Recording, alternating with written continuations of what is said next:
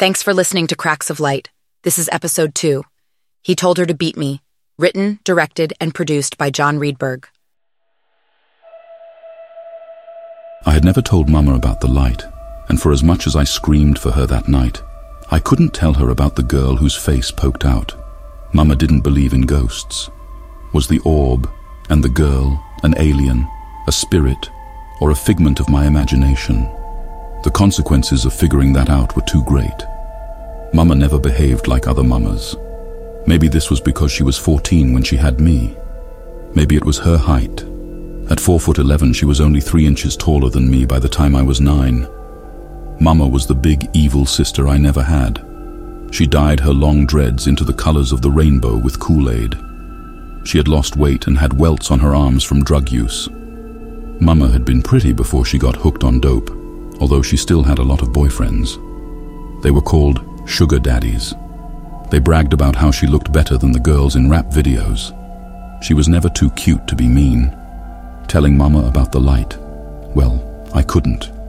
One time, when the orb came into my room, I ran into hers, my heart beating fast, screaming, Mama, there's something in my room. It won't go away. Sat on her bed in her bathrobe, she didn't move. As steam poured into the room from the running shower, through the crack under the bathroom door, all Mama did was stare out the window in a daze. Mama, did you hear me? Go back to sleep, Demetrius, she said, and didn't turn around or break her gaze.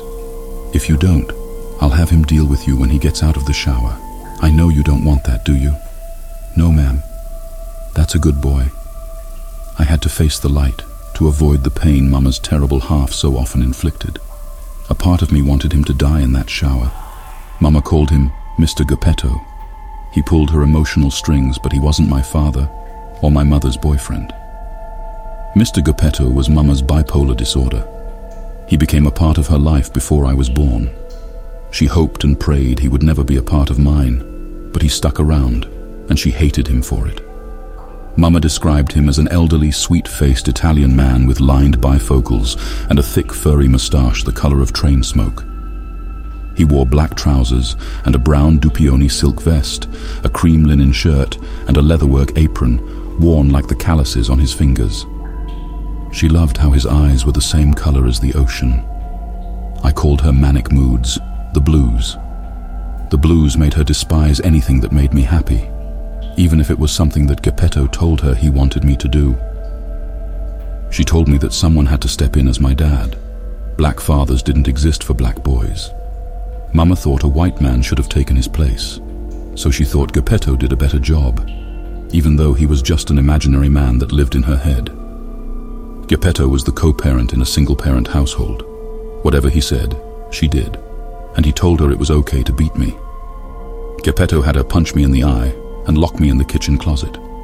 The cabinet was small, dark, cramped, and reeked from the damp mops hung upside down, propped against the wall to dry. Light-headed and thirsty, I waited for signs that Mama remembered I was there, that she was ready to forgive me. But there was nothing. Nothing until a voice emerged from the darkness. Do you want something to eat? I opened my eyes wide. Are you hungry? A speck of brightness appeared and grew from blackness. It was the light. I nodded at the glowing ball. The girl's smiling face formed on the surface of the orb. Don't worry, I got you. The closet door opened. A giant chocolate cake and a large glass of grape juice were on the kitchen table. My eyes grew big with excitement. Oh man. Now do you want to be friends? I was too hungry to respond. I charged at the table like a madman and devoured the cake, using my hands as utensils.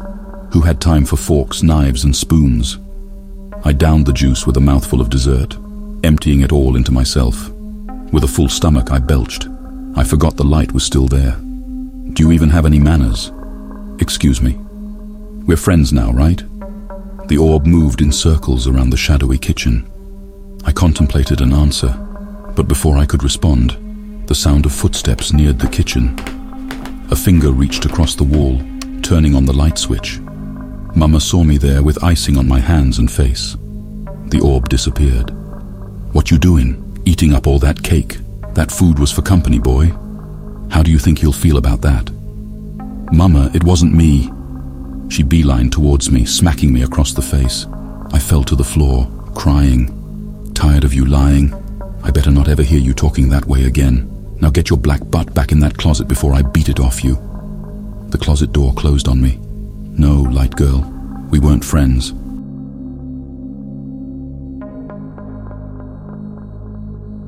If you enjoyed this podcast and wish to support us, be sure to share and subscribe and purchase Cracks of Light, a novel by John Charles Riedberg from anywhere you buy books.